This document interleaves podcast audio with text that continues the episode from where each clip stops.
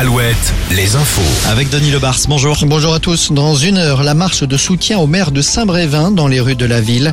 Une marche à laquelle Yannick Morez n'a pas souhaité participer lui-même. Il s'exprimera en revanche devant la mairie à 18h. Emmanuel Macron, lui, est attendu à Roubaix. Demain, le chef de l'État rendra hommage aux trois policiers tués dimanche. Il rencontrera les collègues et les familles des trois victimes. Un vol un peu agité pour les occupants d'un avion au départ de Nantes. Hier après-midi, l'appareil venait de décoller pour Malaga en Espagne.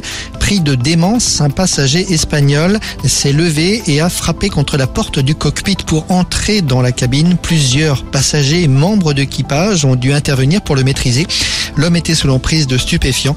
Le pilote a décidé de faire demi-tour immédiatement pour le remettre à la police. Il est toujours en garde à vue. Sur la route, le pont du Bro qui relie La Rochelle à la Vendée restera fermé au moins jusqu'au 16 juin.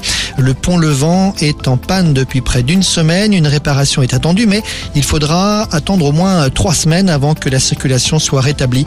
Ceci a pour effet de créer des bouchons désormais tous les jours à Maran dans les deux sens de circulation entre une demi-heure et trois quarts d'heure de ralentissement pour les automobilistes.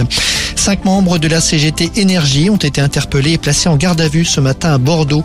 L'enquête porte sur une coupure d'électricité survenue le 4 avril dans la ville. 22 000 abonnés avaient été privés de courant, parmi lesquels la gare, euh, le SCHU et le palais de justice. EDF et Enedis avaient porté plainte.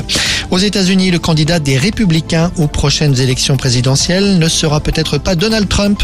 Le gouverneur de Floride doit annoncer sa candidature aujourd'hui. Il s'appelle Ron DeSantis et il est âgé de 44 ans, 32 ans de moins que Trump.